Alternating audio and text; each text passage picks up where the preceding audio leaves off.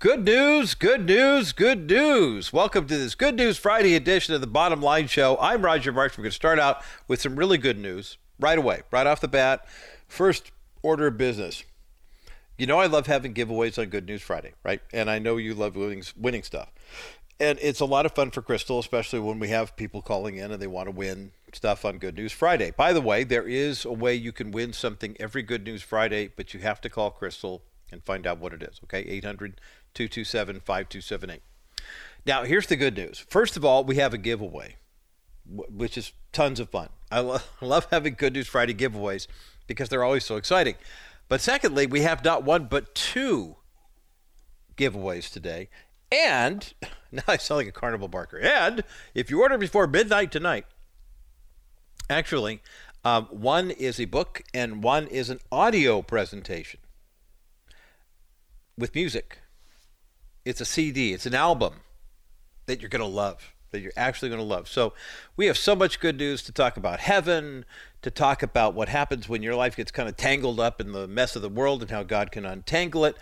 And here's where the good news begins for today's edition here on Friday, July the 14th. You may have, well, first of all, I know most Bottom Line Show listeners use some form of social media. When we talk about social media, that means Facebook, Instagram, Twitter, Pinterest, I think is still around. If you're using MySpace, God bless you. Vine, remember that? I mean, that's TikTok now, but for all intents and purposes. But social media has been a way that we interact with people, that we do life together. I've seen this ad. Actually, I like to play a Scrabble game. I'm a nerd. When it comes to the games that we play on social media, those lineups, it's basically, people like to interact, and they can play games by themselves or they can play a game with other people online. It's fascinating. Years ago, I was privileged to write a book on this, and it was so primitive that now it's kind of fun. If you ever would like to see what the internet looked like right at the advent of the iPhone being released, of Facebook going public, and of YouTube getting snapped up by Google, I co-authored a book many years ago, back in 2007, 16 years ago, seems hard to believe, called Internet Protect Your Kids. We have copies of it at the Bottom Line Show Studios. If you ever want one, these are like the last 40 copies left that we have. Give Crystal a call at 800-227-5278, and if you would like, I will even be happy to sign it for you. If you don't want a signed copy, that's okay, because chances are you're not going to be able to sell it anyway. I mean, that's not depreciating or self-depreciating. That's literally the nature of the beast when it comes to social media. Things change so quickly and so rapidly that the nature of social media is that it's changing constantly. Now, having said that, there was a thought years ago when we wrote, Steve Arterburn and I wrote Internet Protect Your Kids. I found a lot of research for that book online. Some books had been written about internet safety right before Y2K, remember that? And they were horribly out of date, and they were not really helpful. And I found a lot of articles online that I was able to use as reference points. And my publisher really put me through the ringer. I think I spent more time editing that book than actually writing it, because they wanted proof that what I was writing about and these articles that were showing up online were actually going to have some kind of staying power. You know, of course, now people get college degrees online. They write books and research things. But back in 2007, it was all brand new territory. The idea that one organization could shape the thoughts of so many people, either for the good or the bad, was still a little hard for people to fathom. But now, when you consider the number of users that there are of social media accounts, just this past week, Instagram announced that they were releasing a competitor to Twitter. You remember the internet went all at Twitter about a year ago when Elon Musk, the founder and the big guru behind the Tesla brand of cars, bought Twitter. He had become a shareholder, major shareholder, had a 10% interest in the company, and then taking them at their word, offered them, $40 billion to buy it. Interestingly enough, they found out in doing a little due diligence that that was more than double what the company was actually valued. They kind of blew the lid off of what happens with these companies in terms of profiles that are set up, but then also the way that these are actually used. And you can actually set up these algorithms with artificial intelligence and ChatGPT and these bots that come from all over the world can create fake profiles, and they can make you think that you're interacting with real people when you're really not. And so the idea that there are a few people kind of putting their thumb on the scale, if you will, of social media accounts, and then are able to somehow have some kind of impact on what people think and believe. Trust me, brothers and sisters, when you're reading social media, unless you know the people who are actually posting what they're posting, and they're posting from their own heart and their own research as opposed to just forwarding and re-hashtagging or whatever what somebody else did, you might be spreading rumors inexplicably or for no reason. I have been getting a whole slew of, it's funny, since I've been following a bit more left-leaning media just to see what in the world is happening with half the world, I've been getting a lot more spam on my social media accounts, a lot more spam email, text messaging, things of that nature. There's only so many times you could block these phone numbers and whatever that come your way. But I keep getting the same Facebook messages, for example, personal direct messages saying, hey, did you know so-and-so died? Or hey, did you, I found a picture of you. And you know, you can tell what these scams really are. But I have to wonder, when you see reports and lawsuits being filed against media companies, against even the federal government of the United States, you have to ask the question, well, how much of the news that we're seeing, how much of what is being reported is actually real and how much of it is being fabricated? The whole Hunter Biden story, for example, is Exhibit A in this case. When the documents first came out, we got emails, there was a bunch of material in his computer in this shop in Delaware, and the media rushed to tell us that there's no story there. Even NPR went so far as to go on social media and say, you know, someone asked, why aren't you covering this case? And it was the editor-in-chief of NPR said, look, we only cover actual news stories. The number of people on the left who just went nuts for that type of story, say, look, he hasn't been accused of a crime, he hasn't been convicted of a crime, so why should we even cover this? I'm like, well, let's see, Watergate. I mean, can you imagine if Woodward or Bernstein brought that report to the Washington Post editors, and the editor said, well, they haven't actually been accused of a crime yet, so we're not going to report on this? I mean, for crying out loud. But we see more and more of this in the media. I mean, you can actually trace this back to the early 1990s when a guy named Rush Limbaugh launched a radio program. And all of a sudden, the fairness doctrine kind of went sideways. And, it used to be that the press was a little liberal, but they just reported the facts. And they'd become more obsessed with storytelling and creating the image. The moral majority became popular during the Reagan years. And all of a sudden, the media felt a need to kind of squash that. And L. Rushbo goes on the radio and starts telling the truth. And people went, whoa, this guy's dangerous. And it seems like every presidential administration since Bill Clinton, who had to deal with Limbaugh in his first term, have had these, backroom deals with social media companies. As the social media companies get bigger and guys like Mark Zuckerberg have more influence, that the White House just kind of drops him a line and says, hey, let's make sure that the Hunter Biden story doesn't get too much oxygen. But this Donald Trump-Russia collusion thing, well, let's go all out with that. Earlier this week, there was a ruling with regard to social media that I think is worth applauding, not because we like a certain political party, but rather because we're looking for places where you can actually speak freely and tell the truth. That's one of the things we appreciate so much about Crawford Broadcasting and Don Crawford Sr., basically the founder and president of CBC as it is today. And Don Crawford Jr., who's a station manager of all of the stations that carry the Bottom Line show. Preach the gospel, tell the truth, do it with love, but do it with compassion and conviction.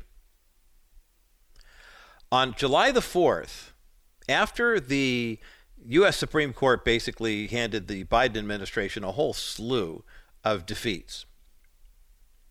On July 4th,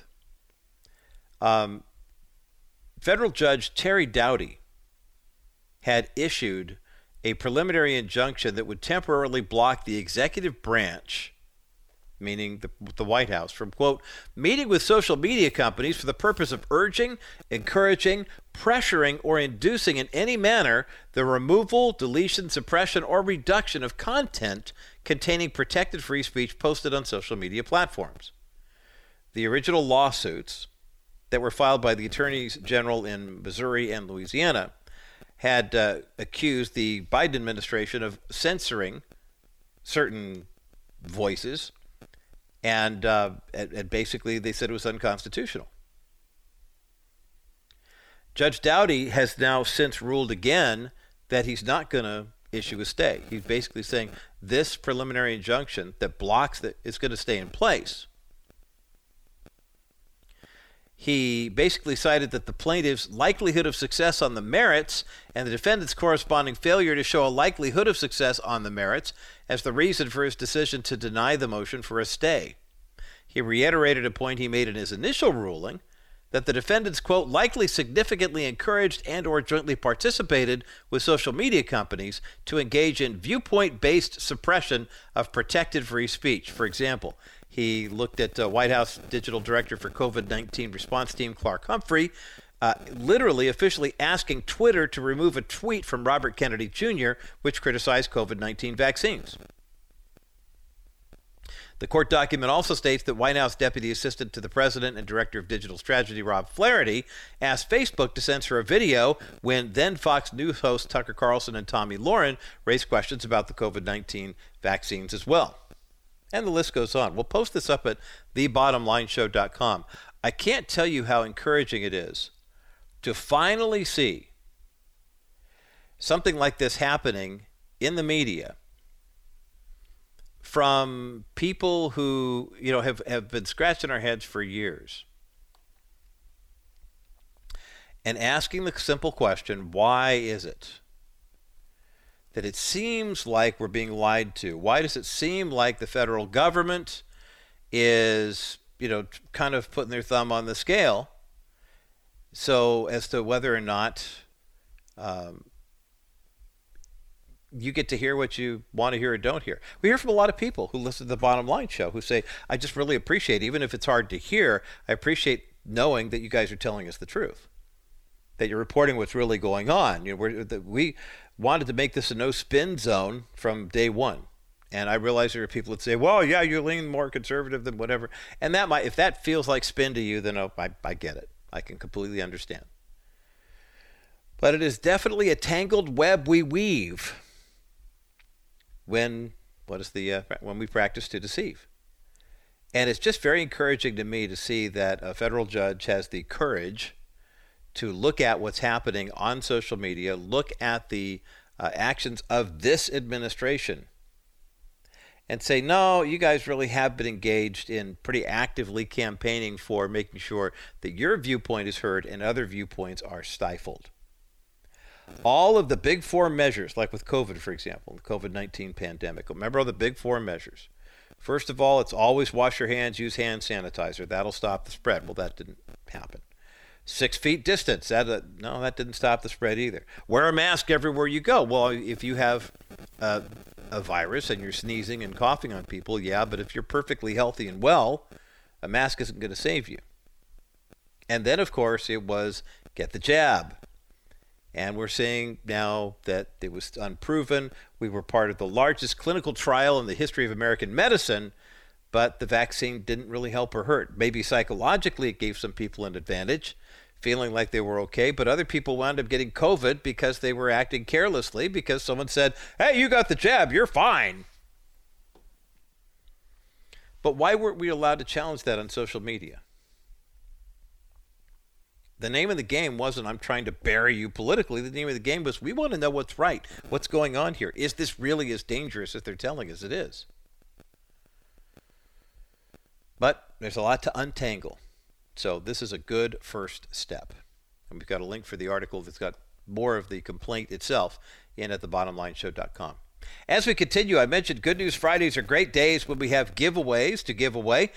Singer, songwriter, and ministry leader Michele Pillar joined me recently to talk about a musical endeavor that was based on her book called Untangled, The Truth Will Set You Free. We're going to get into that conversation on the other side of this break as The Bottom Line continues. Well, a special guest joining me today here on The Bottom Line for a very, very important topic. Michele Pillar is with us today to talk about getting untangled, the truth that will set you free, and her new best friend, Dr. Phil. Michele Pillar, welcome back to The Bottom Line show. Is he your new best friend? I mean, you and Dr. He kind of is. I mean, yeah. Yeah, we went through an incredible 5-month journey that I can touch upon, but not go into great detail. But I can tell you this: it was a 5-month journey, and I was trying to help somebody actually, and she really needed help, and I thought that Dr. Phil was a perfect person to reach out to. Mm-hmm. So I just did I didn't have any special connection. I went on drphil.com. I love it. And I really felt a little foolish. I thought, this is crazy. I've never done anything like this. I thought I'll never hear from these people. And right. I just typed my little story. My name's Michele Pillar, a singer, author. Someone read my book and she needs your help. Mm-hmm. And a month later, I heard from their producers and they looked into the story. And we all went through the arduous process of all the things you have to do to qualify to be on the Dr. Phil show. Mm-hmm. And we actually recorded a telecast in Los Angeles with Dr. Phil.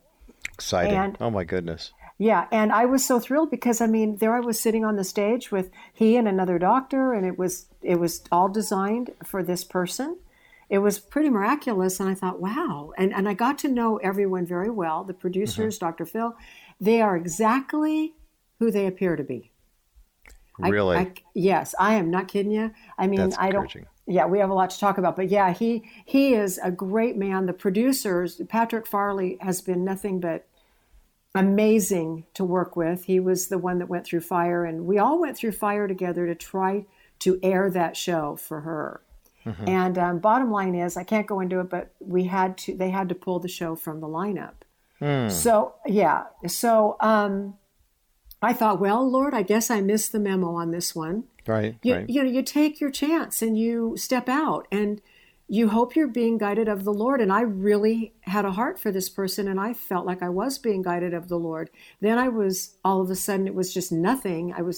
I walked out to my barn, my horse barn, where I go where I need to hear God. And I said, well, Lord, I guess it must have been me. It must have been, I was really questioning. I said, was this ego driven? Mm-hmm. How did we go through 5 months for naught? And about an hour later, I got a call from Patrick Farley, and he said, you are not going to believe this, but Dr. Phil found out that the show had been canceled and why.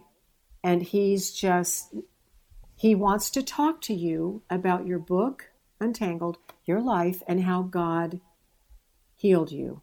Mm. He wants to talk about that. I said, are you serious? On the Dr. Phil show, we're going to talk about that. And he said, wow. He's determined. He said he wants the redeeming part of this story to still be heard. Hmm. And so there I found myself on a one-on-one with Dr. Phil on his show where we went to the deep end of the pool. Mm-hmm. I kept saying, are you sure you want me? Am I okay to talk about Jesus? I can't make this user-friendly. Right. And he said, no, I'll never forget it, guys. He said, yeah, that's exactly what I'm asking you to do. I want to know. I want my people to know. I want the people to know how you had the childhood you had, and then how God transformed you, which is what is written. He had read the book. Right. Dr. Phil read the book. So he said, I want them to know what's written in that book. He said, I've never read a book that was like that was so honest. Wow. Yeah. Well, what an encouragement. We're talking to Michele Pillar today here on The Bottom Line about her book Untangled, about how it got in the hands of Dr. Phil, and how what started out as Michele trying to help somebody else through a difficult, challenging season, who'd read the book and was looking for Michelle's guidance, it wound up becoming a one-on-one. We've got a link for that up at thebottomlineshow.com. It's amazing to see how God put you on that platform. But then again, when you look at your entire career as an author, a speaker, 3-time Grammy nominee, Michele Pillar, obviously honestly, God has been putting you on platforms like this ever since you were young. And it's really, it's truly remarkable. Can you give us a kind of a jet tour through the getting recorded, getting in the Christian music world? I had no idea the numbers of albums that you sold. I knew it was a lot, but I had no idea it was that astronomical. You had such a great ride in the 80s, the 90s, and people still remember your music. Well, thank you. You know, all I can say is, you know, is that God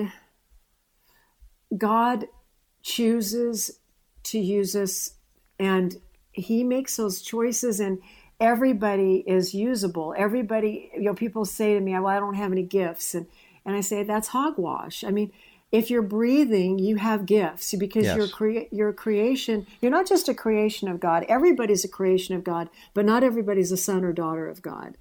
And you're a son or a daughter of God if you have asked Jesus to be the Lord of your life. Mm-hmm. And once he takes up that real estate, he is going to use you if you're willing to be used.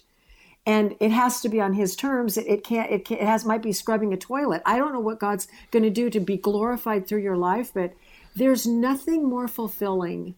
Because now, you guys, I'm old. No.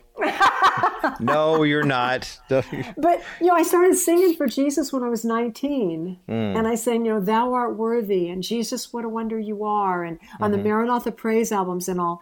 I've been on the Grammy Awards. I've been on the stages with Billy Graham. And I've also been in my barn just listening to God and having him restore my life. Mm-hmm. And I tell you, that's my favorite part of my life. Is the fact that God, when I was doing nothing, apparently, when I was doing nothing for the Lord, it seemed, and I took 10 years, almost 15 years off from ministry, thought I was done with ministry, thought I didn't deserve to be in ministry anymore because I felt like I had mismanaged my life. God was preparing me for the next step, which now is so much greater than before, even though it may be in front of smaller numbers. And then, boom, he puts me on Dr. Phil and all. But yeah, I didn't really answer your question, but that's okay. I'm just enjoying the conversation. Just keep talking. It's great. It's wonderful. But yeah, I could tell you how I got signed to a label and all that stuff. But basically, that's my heart is what I just mentioned to you. God's the best manager. Amen. Amen. There's no question about it. And when you are walking in his favor and you're walking in obedience to him, sometimes the barn is going to be the bigger stage than standing next to Billy Graham. I mean, so that, I really appreciate your heart and your perspective on that. We're talking to Michele Pillar today here on The Bottom Line about her book Untangled, about how it got in the hands of Dr. Phil and how what started out as Michele trying to help somebody else through a difficult, challenging season who had read the book and was looking for Michele's guidance, it wound up becoming a one-on-one. And we've got a link for that up at thebottomlineshow.com. More to come in just a moment as The Bottom Line continues. You know the old expression, a picture is worth 1,000 words. Well, if you're an expectant mom and you go to a pregnancy health center that is in partnership with Preborn, one picture can say way more than that. And that picture I'm talking about is an ultrasound picture.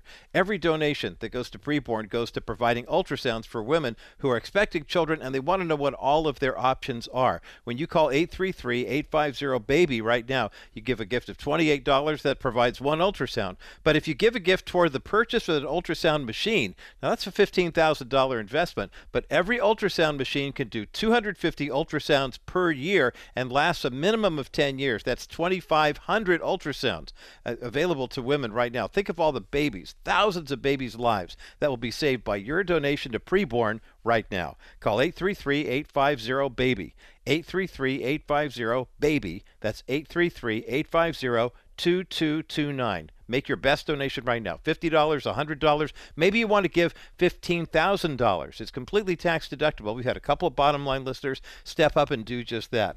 833-850-BABY, 833-850-BABY. That's 833-850-2229. Call Preborn right now. Welcome back to The Bottom Line Show. I'm Roger Marsh. Great to have Michele Pillar with us here today. We are revisiting a conversation that Michele and I had upon the release of her album called Untangled. And we do have a copy of this album that we're giving away today. So it's kind of a free music Friday here on The Bottom Line Show. One copy at 800-227-5278, 800-227-5278. 800-227-5278 is the number to get you through to The Bottom Line. Again, the album is called Untangled by my guest today here on The Bottom Line Show, Michele Pillar, P-I-L-L-A-R, if you're Googling along with us at home. 800-227-5278, 800-227-5278, 800-227-5278 is the number to get you through to The Bottom Line. How often and how frustrating is it for those of us in the body of Christ when we are going through a difficult time, a challenging season, and you could see God's hand, you could almost get close enough to touch it, and to fall into his lap and just say, Lord, I need you to carry me through, and that you realize you become so tangled up with the worries and cares of the world. It reminds you of the parable of the seed and the sower, doesn't it? You know, the fact that some of the seed just falls on the ground and it gets trampled underfoot by people who are walking on the road, and some of the seed lands in the soil and immediately it takes root, but then it's just not strong enough. There's not enough room for the roots to grow, and it withers and dies. And then there's some seed that falls on the land, and there's so many weeds and roots and other things around it that it really can't take hold in the same way that people who are impacted by the worries and cares of this life and don't wind up allowing the Word of God to dwell in them richly. But then for those whose hearts are good soil, the one out of the four that Jesus describes, that seed is planted in your heart, and it grows up and it bears fruit, literally a crop 100 times what was planted, or 60 times, or 30 times. And for those who have ears to hear, we do hear, and we hear indeed. Michele Pillar's conversation, we'll get back to it on the other side of this break. Still giving away a copy of her album, Untangled.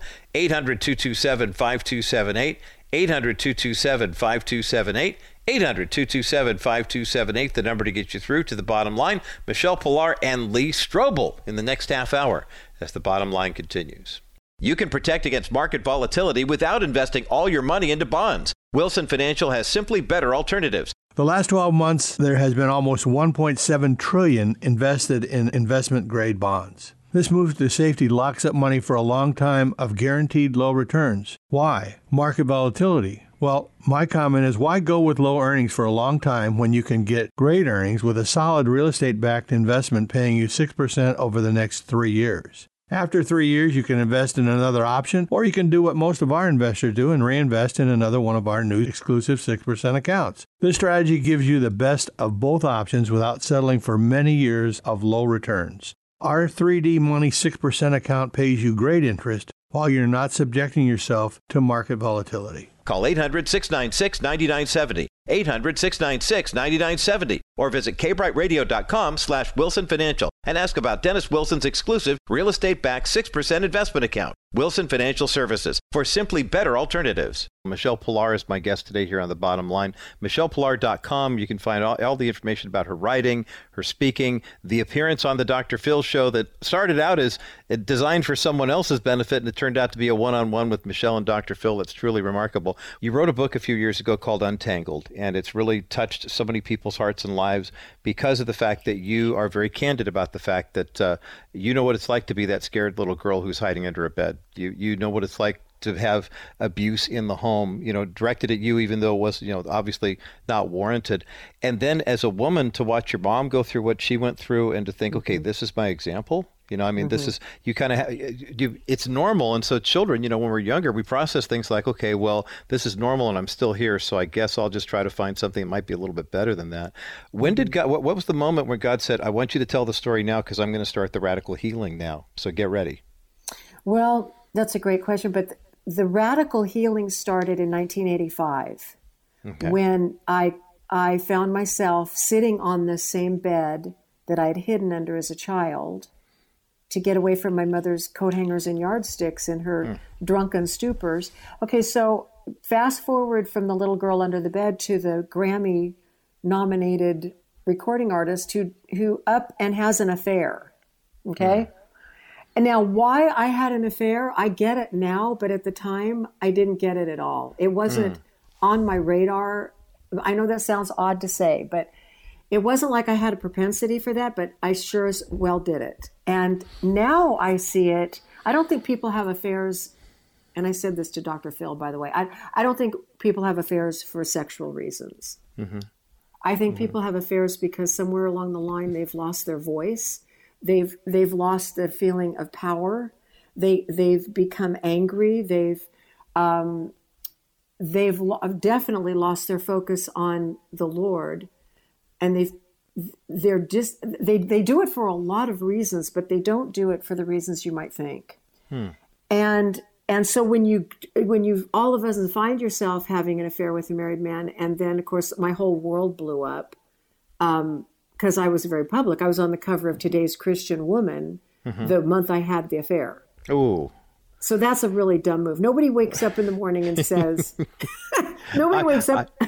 I'm not laughing at the situation. No. I'm just laughing at the irony of the fact that here you were at the top of your game in the CCM world. Yeah. And oh, by the way, but you know, let's face it, we're saint and sinner. We've got these heart issues and they don't go away overnight. And just because you won a Dove Award doesn't mean that that's going to solve the, you know, abuse of your past, is it? I mean, a lot of people like to think it does, but you know, you're in good company with people who were achieving tremendous success in the contemporary Christian music world, and at the same time were flushing drugs down the toilet backstage at a concert. You know, I mean, not to sound totally crass, but you know that world very well too.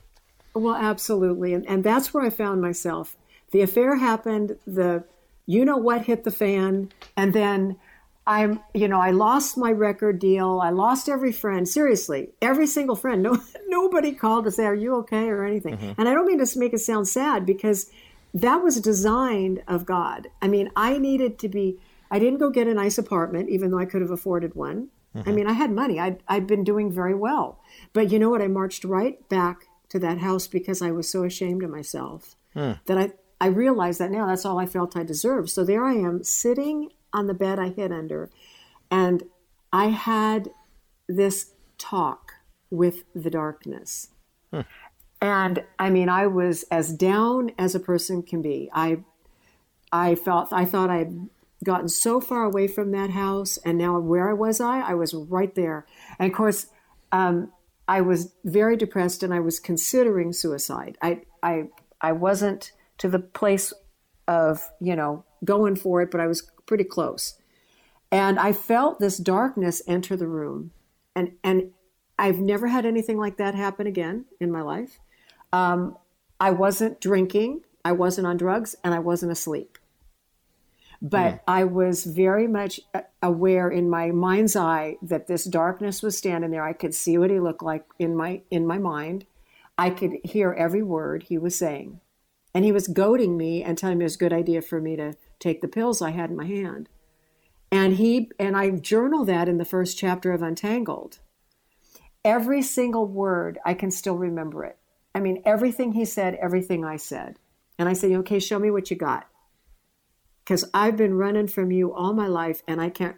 I mean, you're right. I messed up. I mean, they chose the wrong girl. They picked the wrong girl to put up on stage, right? So I'm with you. We're in 100% agreement, you and I. So help me do this. And I began to cry, and I prayed one more time, and I said, God, I don't want to do this, but I don't know where else to go. And that's where people can get so hopeless that they think that that's the only choice they have. And it's such a lie from the pit of hell. And if you can pray in that moment and say, God, meet me here right now. Like if you can, for that moment, look at Jesus instead of everything else the darkness wants you to look at. If you can look into the face of Jesus and say, help me, he will be right there. And that's what happened to me. I said, please help me. And I felt somebody sit down on the bed next to me. And I literally felt the impression on the bed next to me. And he put his arms around me, and I knew it was Jesus. And Jesus began to tell me who I was, saying, Michele, give me your life. You've only given me certain parts of your life. Right. But there are parts so buried, I can't get to them. I need you. We are going to sit here, and we're going to untangle. And I saw this ball of string in my lap that was as big as a basketball. And he said, I could touch this, and I could untangle every knot. But you'd walk right out of here and tangle it up again. Yep. Because you have no idea how you're tangled, why you're tangled, where you're tangled. He said, we're going to sit here. I'm going to give you healing, understanding, and I'm going to really untangle you. And that was in 1985. I did not write the book until 2012. And during those years when I didn't think I'd ever be in ministry again, I was washed up. I don't deserve it. I'm not worthy. The Lord was preparing me, and I fell in love with writing. I wrote for 10 years before I wrote that book. Again, not thinking I'd write a book. Right, just because God gave me a love for writing. So I wrote and wrote and wrote, and I became a writer. God, that's how God does it. He sneaks up on you. He sneaks up, and he says, okay, well, let me show you what I'm going to do. You love something? Well, then do that something. And the Lord's preparing you for that next step. And so that's what I did. I wrote for 10 years, and then he said, now I want you to tell the truth. Mm. And I said, now, why? They all forgot about who I am. Right. Don't make me do this now, God. And people like my writing the way it is. We're doing fine. You're going to mess things up with the truth or not. Well, not only that, I thought, who's going to care about what I have to say? They don't remember me. Like, if I should have learned to write when I was 5, I would have worked out better. I mean, see what I mean? I couldn't get it. I was like, I don't get it. And you know what he said to me when I got really quiet? And I love how God speaks. And we're not crazy, because Jesus said, my sheep hear my voice, and they know me. So I said, Lord, why me? Like, I'm not Jackie Onassis. Mm-hmm. Like, who cares? Who cares about my story? And the Lord said, if you will tell the unvarnished truth, and I'll never forget the word unvarnished. If you will tell the unvarnished truth about what I've really done for you over these last years when nobody was looking, he said, I will use your story to get into the story of the reader in places I can't go. Hmm. I couldn't argue with that. Mm-hmm. And so I told the unvarnished truth. And I thought my behind would be hanging out in the wind. But what I found is that when you are that transparent, the only thing people can see is Jesus. Amen. Amen. They don't see you, and they don't see your mistakes. If you go ahead and tell it all, then they can see Jesus. But now you have to be called to do that, and you have to make sure that you got to make sure you're healed. You got to make sure that you're honest, and that God's really called you to do that. Yes, yes. Does that make sense? Absolutely does make sense. It's a remarkable testimony, and I'm so glad that we were able to connect and have this conversation, studio to studio, you in Tennessee and me here in California, just like we're sitting across the table from each other, Michele, because I know our listeners are benefiting from this as well. Michele Pillar is my guest today here on The Bottom Line. MichellePillar.com. You can find all the information about her writing, her speaking, the appearance on the Dr. Phil show that started out as designed for someone else's benefit, and it turned out to be a one-on-one with Michele and Dr. Phil. That's truly remarkable. We've got about 60 seconds left in our time together, Michele. How can we pray for you? Perform, speak, write? Are you doing spoken word? What's your ministry look like? Oh, you're so sweet to ask. Okay, I'm in the middle of writing another book, but we won't go into that. And I'm speaking again. Wow, glory to God. Michele, thank you for your vulnerability. And thank you for your faithfulness, too. I really appreciate it. I know a lot of Bottom Line listeners, especially here in the Southland, who you say, people don't remember me and they don't know who I am. Trust me. There are thousands of people tuning into this conversation right now who are saying, Michele, that's what she's doing these days. You know, I've been stealing all her music on YouTube. I mean, going out and buying it. I shouldn't speak for everybody, but thank you so much for sharing with us today. What a blessing to get to catch up with you and drive people to MichellePillar.com so they can keep up with what's going on here. Michele Pillar, thank you so much for being with me today here on The Bottom Line. You're so welcome, Roger. God bless you. Awful lot of fun revisiting that great conversation with Michele Pillar here on The Bottom Line Show, and giving away a copy of her album Untangled here on this Good News Friday. 800-227-5278, 800-227-5278, 800-227-5278 is the number to get you through to The Bottom Line. Again, we do have a copy of Michele Pillar's most recent album called Untangled, and here on this free Music Friday, that's what we're looking for. 800-227-5278, 800-227-5278, 800-227-5278, the number to get you through to The Bottom Line. On the other side of this break, we're going to get into a conversation about heaven. So many people are looking around at the world right now and saying, boy, could it get any worse than this? Lord God, please deliver us. But they really don't know what heaven looks like. In all honesty, they think anything's got to be better than where we are here. Lee Strobel put on his Case for investigative hat not too long ago and wrote an outstanding book on this topic called The Case for Heaven. A journalist investigates evidence for life after death. We have a link for the book up at thebottomlineshow.com. We'll be giving away a copy of this book coming up soon. But coming up next, my conversation with Lee Strobel, good news about heaven. That's coming up next as The Bottom Line continues. Anytime you hear the phrase, the case for, you automatically think of Lee Strobel, but I really want you to think about it as we talk about The Case for Heaven, the brand new documentary that is now available on PureFlix. Lee Strobel, welcome back to The Bottom Line Show. Well, thanks, Roger. Great to be with you again. It's great to be with you, too, especially because this is something your book came out on this title. I've seen you preach on this a couple of times. And now, of course, the fact that the movie, The Case for Heaven, is streaming exclusively on PureFlix. Not every one of your books necessarily reads like a documentary, but this one you felt was a little bit different. What was the reason for that? Well, you know, I think that people these days are asking questions about the afterlife more than ever. You know, we just came through this pandemic. 30% of Americans know someone who's died during the pandemic. My brother, Ray, my older brother, died during the pandemic. Oh, my. And a lot of people, I think, are asking questions about the afterlife. What really happens when we close our eyes for the last time in this world? Do we really live on? Is there any evidence beyond the Bible for that? And so I think this is a cultural moment where this topic is especially relevant. Leslie and I were at a restaurant not long ago, and we got talking to the waitress, a young woman named Cameron, and all of a sudden she started to cry. And we said, "What's wrong?" And she said, "Oh, I'm so sorry. I almost didn't come into work today. We just lost a family member to COVID." And I thought, here's a young woman, probably 18 years old, probably never thought about death before. She's like, you know, why should she? She's just a teenager. Got her whole life ahead of her. But now death has come knocking on her family's door. And you can see the anxiety and the apprehension in her eyes. So I think this is an especially relevant topic today. Yeah, it sounds like it, especially as so many people are impacted by it, as you mentioned.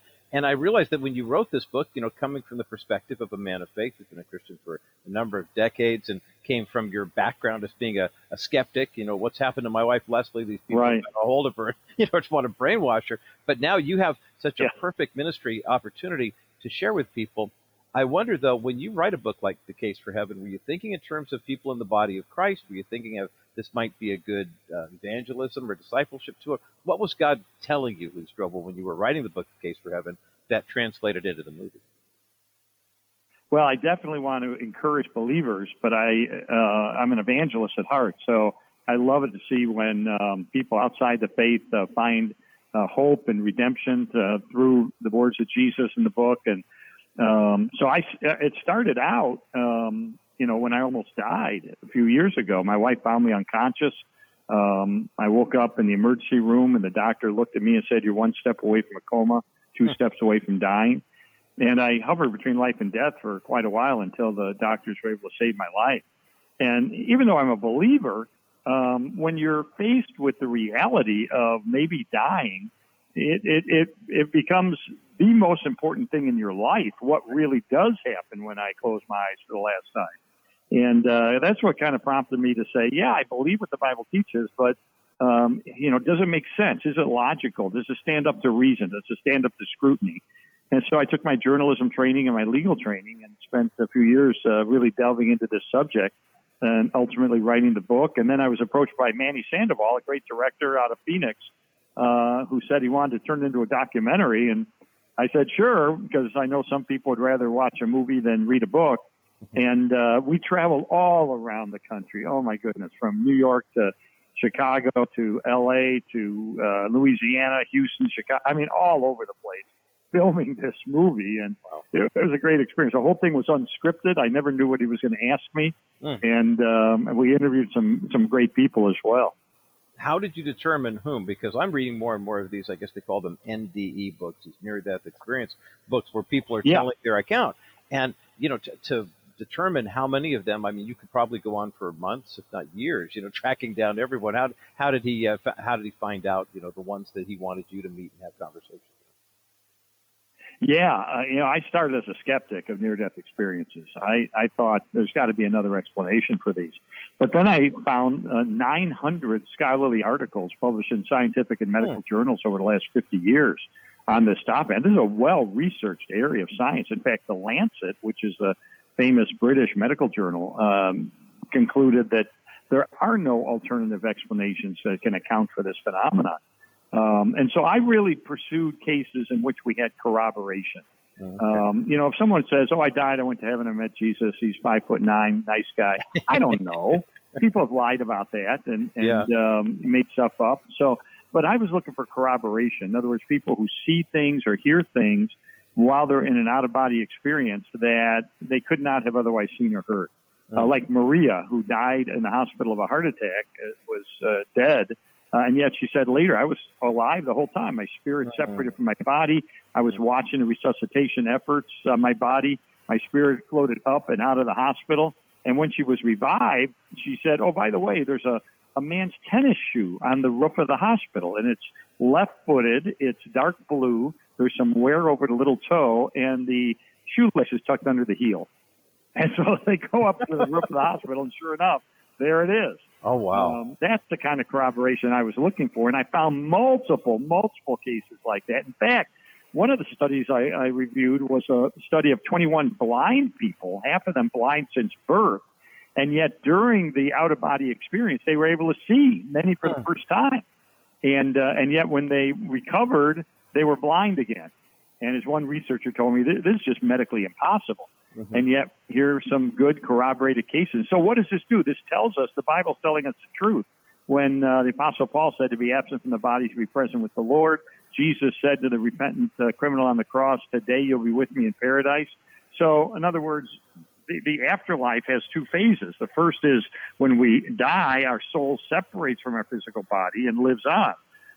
And then the second stage is when Jesus returns at the end of history. That's when we receive our resurrected body. We undergo final judgment, and ultimately we spend eternity in a very physical place, whether it's heaven or hell. So this is just good external corroboration of what the Bible tells us. And the shocking thing is that I interviewed John Burke for the movie and in the book. John Burke is, golly, I've known John for maybe 30 years. We were pastors together at a church in Chicago for a while. He is a pastor of a church in Austin, Texas. He studied 1,000 near-death experiences.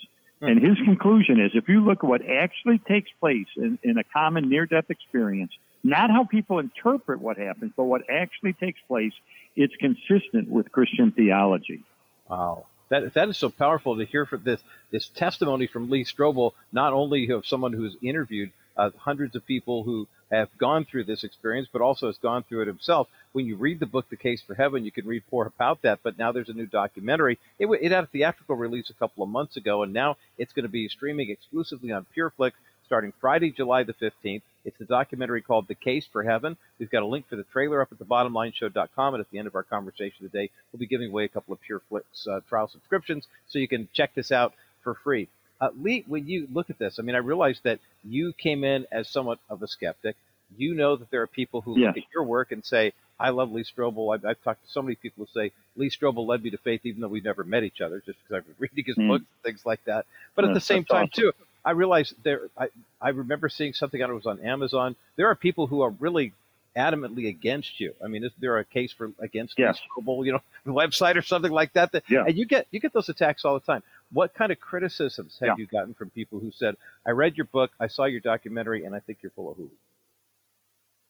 Yeah, I mean, I don't get a lot of direct stuff. I know people tweet, and they go in with an attitude or with often with a closed mind. And I don't think they evaluate the evidence as I did, which is someone with an open mind trying to find the truth. I mean, I started out as an atheist, spent 2 years of my life investigating the evidence for the resurrection of Jesus, and concluded that it's true. And, of course, if it is true, that means Jesus' teachings about the afterlife, about heaven and hell, ought to be listened to. Amen. Because he is who he claimed to be, the unique Son of God. So, I think any apologist, any evangelist faces criticism from people. I always think of the words of Jesus that, we should rejoice when we're criticized because great is our reward in heaven. Amen. Amen. And I think that's such a wonderful, healthy way to respond spiritually to any kind of verbal or whatever attacks that there might be. And I can assure you that whatever criticism anybody would have of this project should be easily erased by the power of the Holy Spirit and watching the movie, The Case for Heaven, the documentary. Lee Strobel, my guest today here on The Bottom Line. I'm Roger Marsh. We've got a link for the movie, The Case for Heaven trailer up at thebottomlineshow.com. It's streaming on PureFlix starting on Friday, July the 15th, and you can get a free trial subscription to 7 days if you go to pureflix.com. But we're going to have a longer trial freebie for you on the other side of this break as the bottom line continues. You've been in an accident, and the worst thing you can do is to wait to contact Stephanie at Cover Law. Stephanie frequently talks to people who waited too long to seek help with their cases or tried to handle them on their own. And by then, it's too late. Family and friends mean well, but they can give truly bad advice. Often even trusted advisors will try and convince you to wait for more compensation. Stephanie knows the insurance companies want you to wait. They don't want you to file police reports, and they don't want you to reach out to Stephanie at Cover Law. That's because Stephanie is keenly aware of the tactics they use and why. She spent 20 years litigating for insurance companies and knows the strategy they will use to minimize their liability and your awarded amount. Insurance companies are for profit. They don't share Stephanie's Christian values, and typically they won't be fair to you. Don't deny yourself the ability to get better. Go with a proven expert in the field of personal injury and contact Cover Law at kbrightradio.com/COVER today. Welcome back to the Bottom Line Show. I'm Roger Marsh, Good News Friday edition of the program, and we have not one but two giveaways working right now. Of course, we're at the midpoint of my conversation with investigative journalist Lee Strobel. What great a Christian apologist, and just a really nice guy, too. His most recent book is called The Case for Heaven. A journalist investigates evidence for life after death. There's a link for the book up at thebottomlineshow.com, and we're giving away a copy of the book today here on Good News Friday. 800-227-5278, 800-227-5278. 800-227-5278, the number to get you through to the bottom line. Also, still a few moments left in our giveaway for Michele Pillar's outstanding album called Untangled. We do have one copy that we're giving away today. I don't remember if that's vinyl or CD, so you'll have to check with Crystal when you call in to win.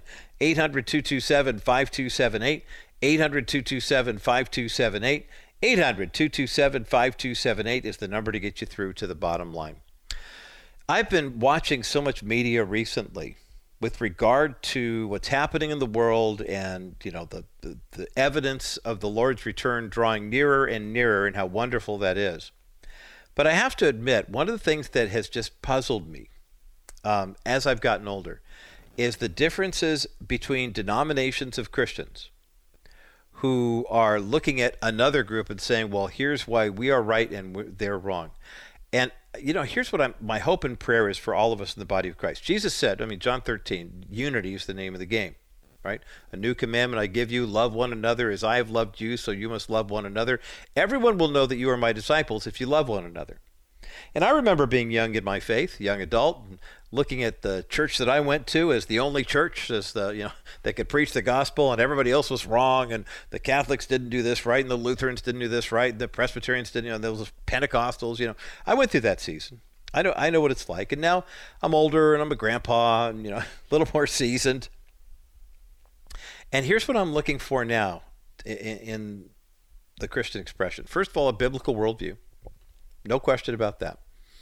But secondly, my question is, if we are called to come and reason together with our brothers and sisters in Christ, just as iron sharpens iron, my question is it more effective for us as Christians who profess faith in Christ, Jesus Christ, our Savior and our Lord, is it more effective for us to reason with our brothers and sisters or to try to belittle?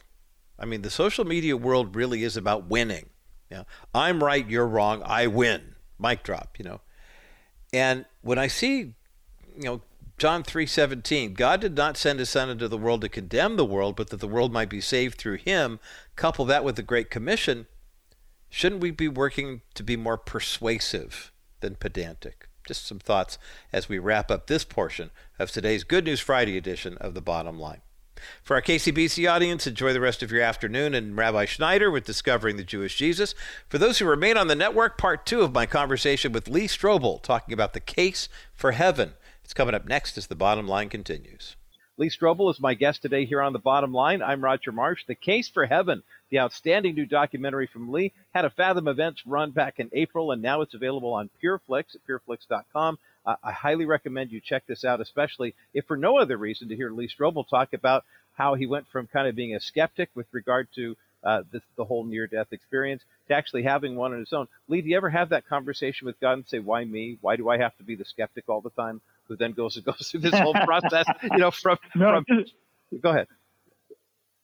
I was going to say, just to clarify, when I had my brush with death, I didn't have a technical near-death experience. Okay. I had a brush with death. I almost died, but I didn't have that experience where I was clinically dead and my spirit separated from my body. So, but it did intrigue me enough to find out that so many other people have. I mean, the numbers are really quite staggering. And the other thing about that is 23 or 24% of people who have near-death experiences have a very negative experience.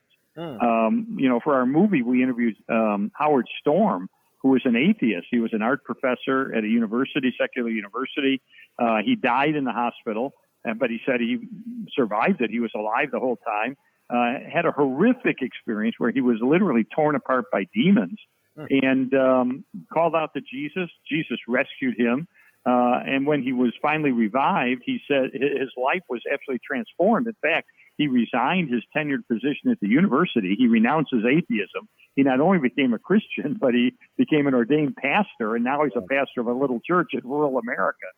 So it really transformed his life. But a lot of people don't have a positive experience in their near-death encounter. They have a very frightening experience. Mm-hmm. There are three people in my world over the past 12 months who are now home with the Lord, and you mentioned COVID earlier, how responsible for the death of your brother, and my first wife succumbed to COVID-related illness about a year ago, and my oldest friend had cancer, but he was fighting cancer bravely and then got COVID, and everything just went, the wheels came off the cart, as it were.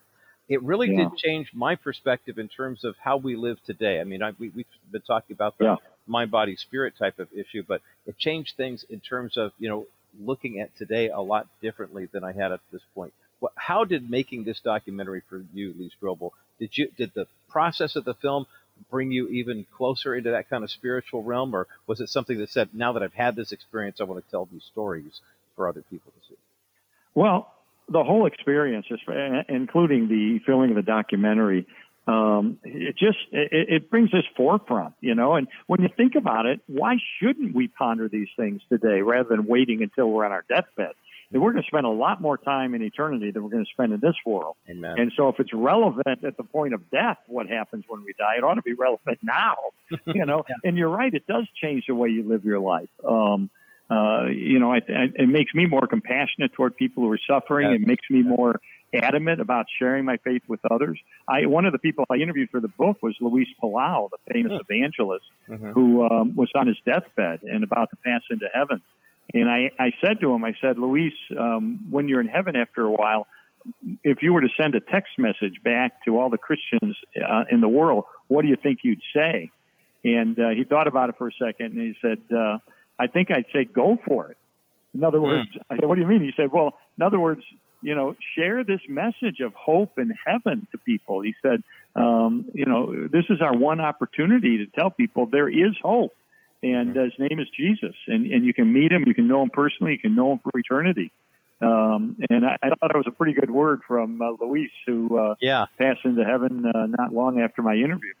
Well, I bet that was a special time. Just the fact that he's led so many people to faith, and for you to have that opportunity to be able to walk with him literally as you're kind of helping him toward the finish line. How beautiful that is. Lee, when you wrote The Case for Christ, you kind of identified the fact, okay, I'm an investigative journalist. There's a process to this. I'm going to knock down all the evidence and wind up corroborating all of it instead about the faith in Christ is real.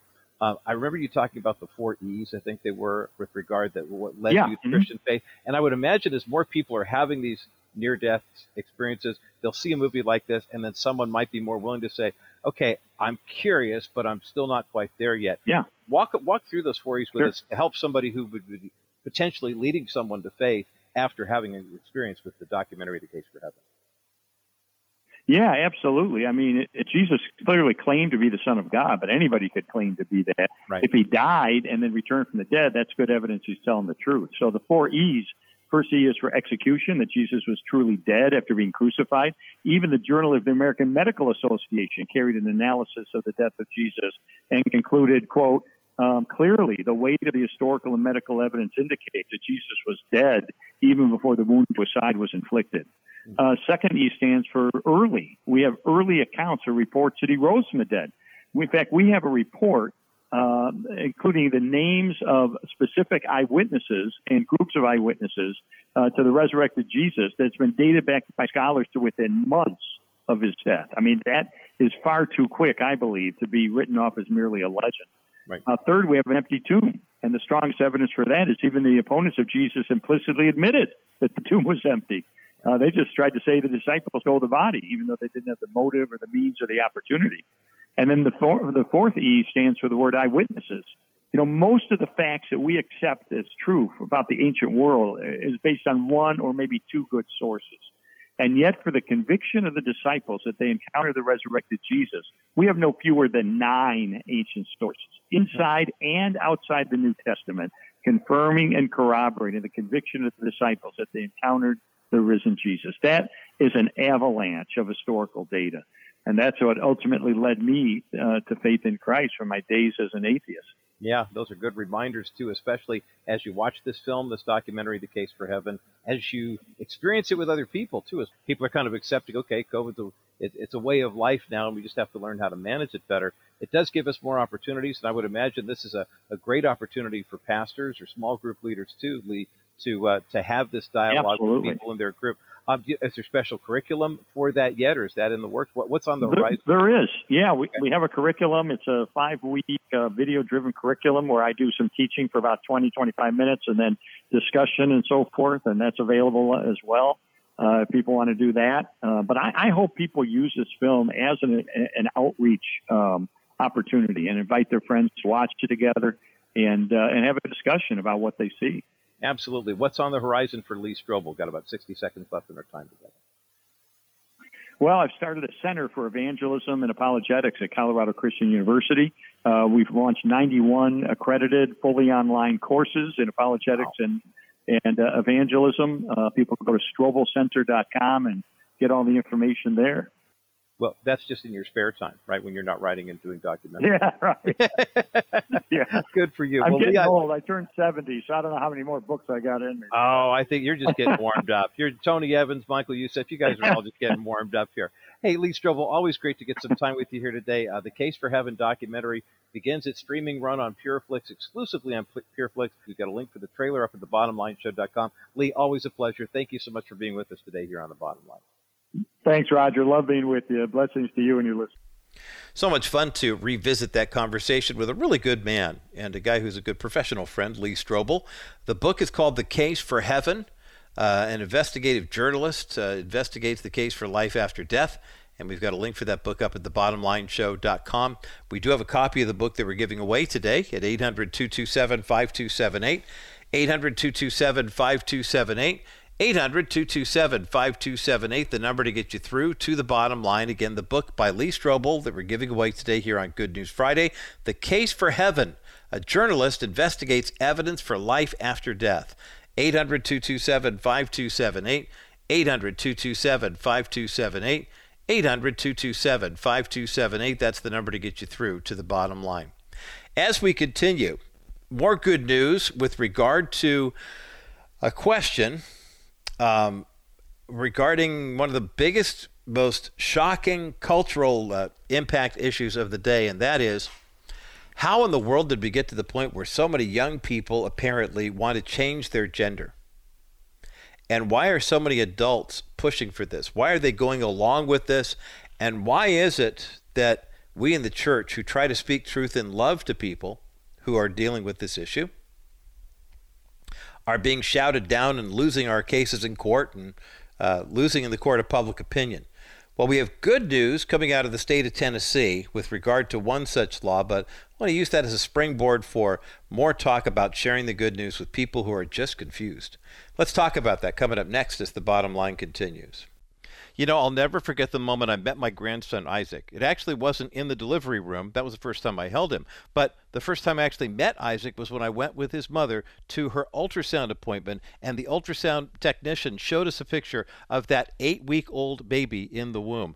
You know, I encourage you to contact Preborn right now and make a donation to provide that same experience for another family. Maybe there's someone in your family who's expecting a child right now. They've had the ultrasound. You've seen the picture. You've heard the heartbeat, and you think, wow, how can I bless someone else. Studies show that 83% of the women who go to a preborn clinic and see that ultrasound either choose to become mothers and raise the children on their own or release the child for adoption. It cuts the rate of abortion dramatically. But your donations are necessary right now to get more ultrasound machines into preborn health clinics. Give a gift online when you go to kbrightradio.com and click the banner that says Preborn. Cute little baby there wrapped up in a blanket. Or give a gift over the phone.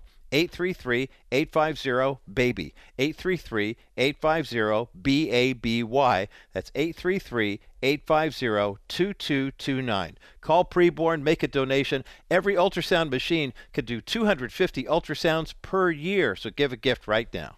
My thanks again to Lee Strobel for joining us for a great conversation about The Case for Heaven here on this Good News Friday edition of the Bottom Line Show. We've got a copy of the book to give away right now at 800-227-5278, 800-227-5278, 800-227-5278, the number to get you through to the bottom line. And I got to be honest with you, if for no other reason, I mean, obviously, we want to be with the Lord.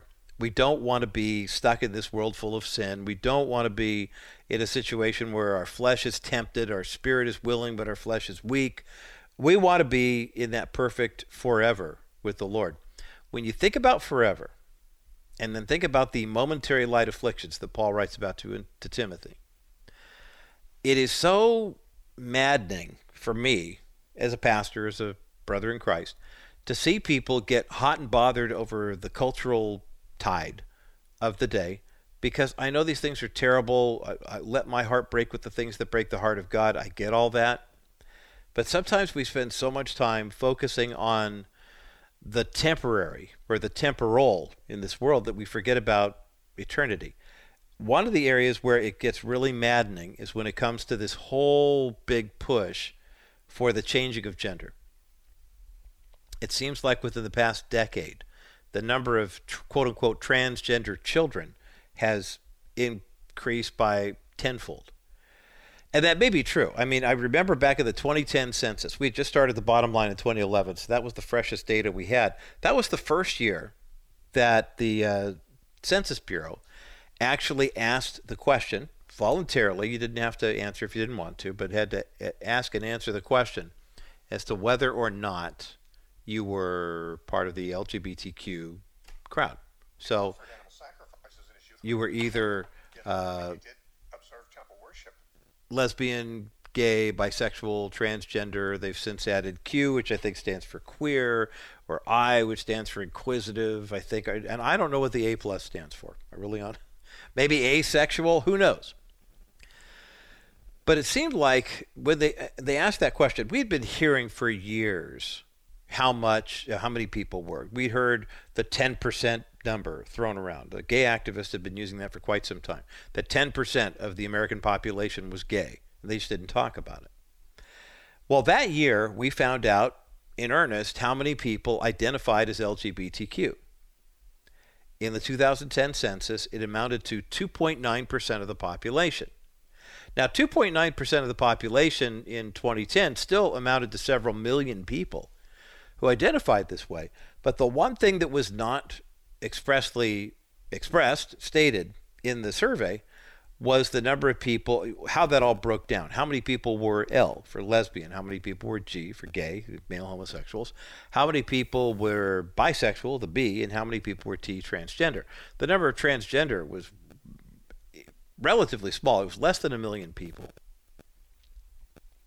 The largest number of people in the LGBTQ community are bisexual.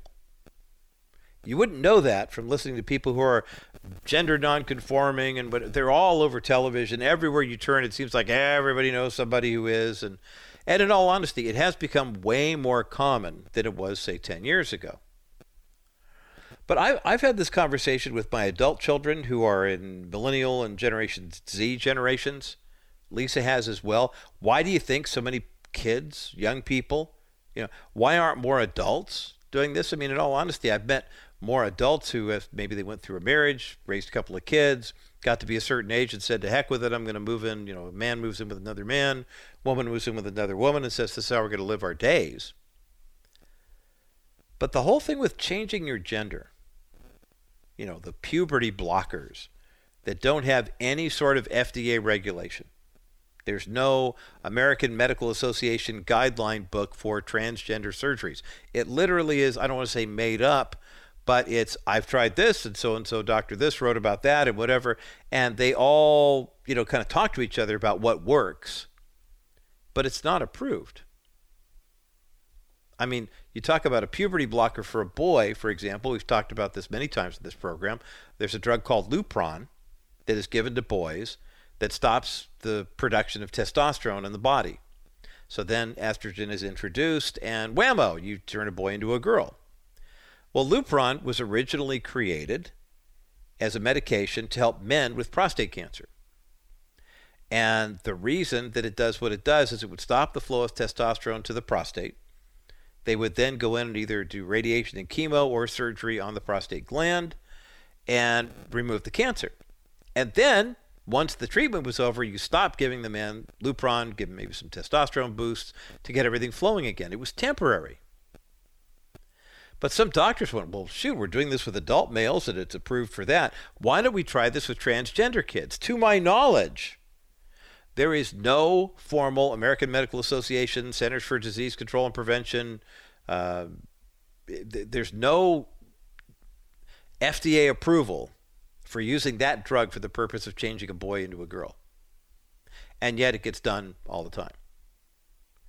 How is it? I've seen the meme, you've seen it too, when the person, the adult person who wrote, I'm really glad my parents didn't let me decide which gender I wanted to be when I was going through a season when I was basically eating paste. You know, I mean, lists off all sorts. I won't mention all of them because they involve some things that are kind of crude. But things that little kids do. Lisa and I have a 2.5-year-old granddaughter who, if she has an itch somewhere, she will scratch it. Doesn't matter if it's inside the diaper or not. She don't care. Because she's 2.5. And that's how 2.5-year-olds process life. Adults learn how to excuse themselves, go to the restroom, you know, do a little equipment repair. But not when you're 2.5. It's like, I got an itch. I don't care where it is. So I would never insinuate that my 6-year-old grandson, almost 6-year-old, or 2.5-year-old granddaughter, or an almost 1-year-old grandson could ever assume that they knew anything about gender. And yet, kind of piggybacking off of what Lee Strobel wrote about in The Case for Heaven, there's going to come a point where we don't have to deal with this anymore. But right now we do. And so I'm grateful to the men and women who are fighting on the front lines, who are taking up the legal challenges and fighting the good fight for things like preventing children from getting body disfiguring puberty blockers, from getting opposite sex hormones, even sex change surgeries from being performed on kids.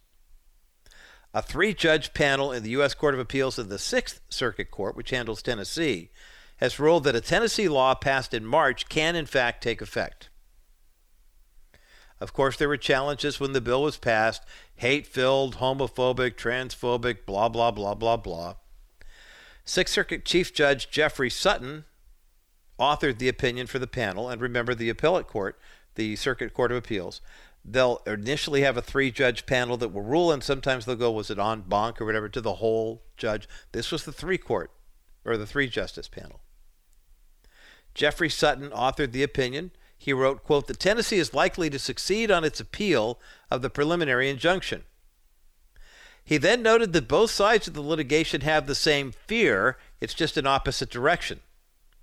One says that the procedures create health risks that cannot be undone, which is true.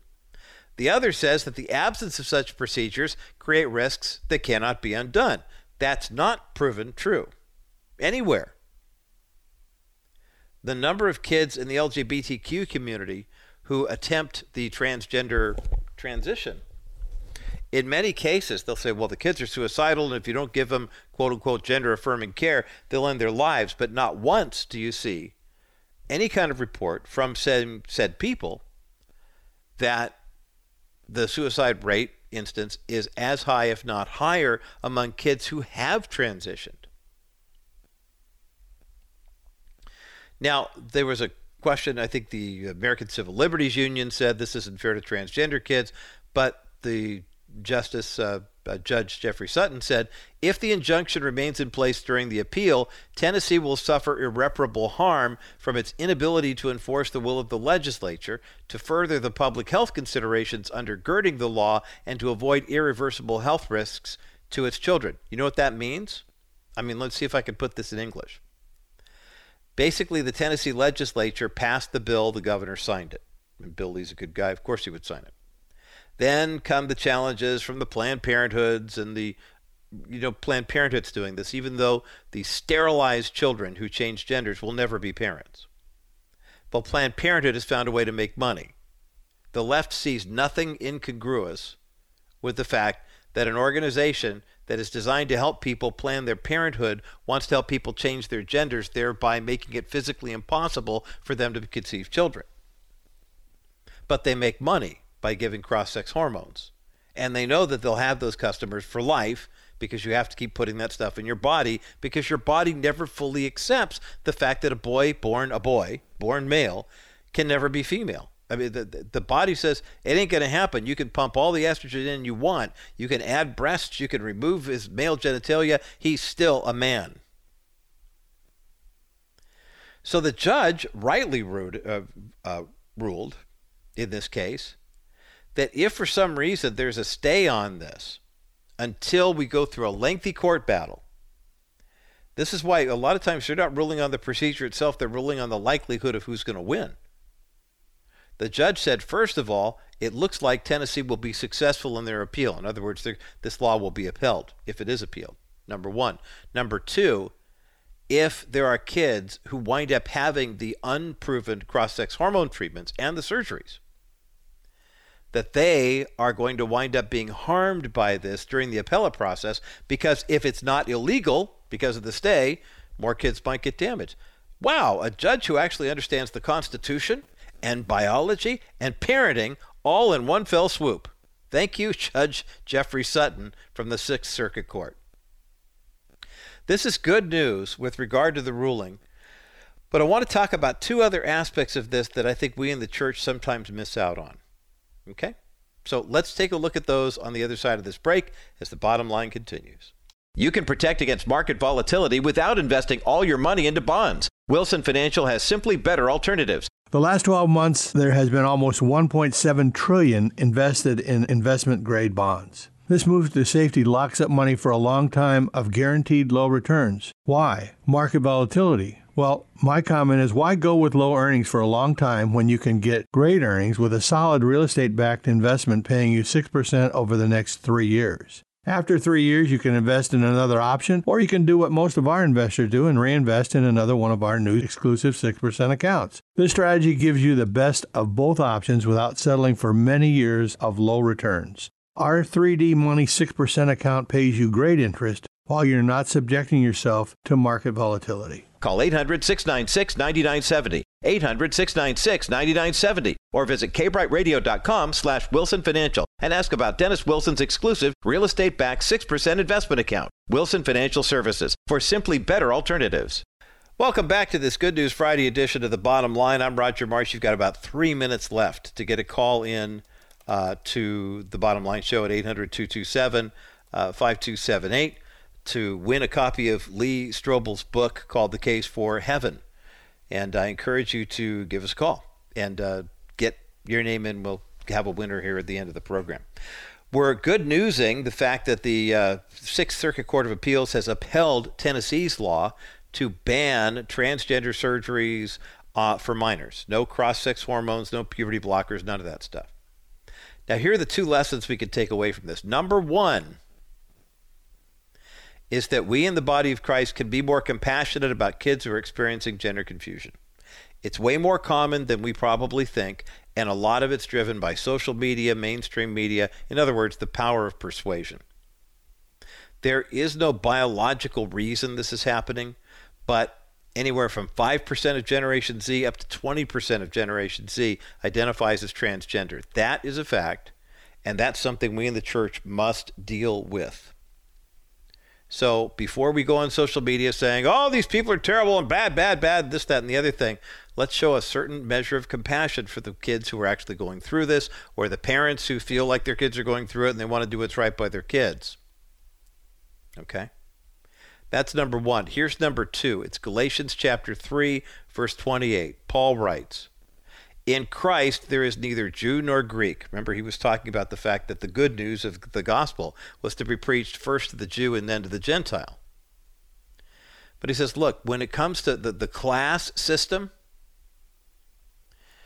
there is neither Jew nor Greek, there is neither bond nor free. And then he says something very powerful. There is neither male nor female. It's a very complimentary, almost egalitarian type of phrase. But think about this for a moment. We're getting so hung up in this culture about what's a woman, what's a man, and I can define this and you can define that. But if when Adam was created and God says it is good that he created them, male and female, he created them, and guys have XY chromosomes, male and female. Doesn't that mean that we just take a look at, what team we were picked for and say, okay, I'm a guy, my wife's a girl, and that's it. But once we get to heaven, if there's no Jew or Greek, if there's no bond or free, if there's no male or female, all are one in Christ Jesus.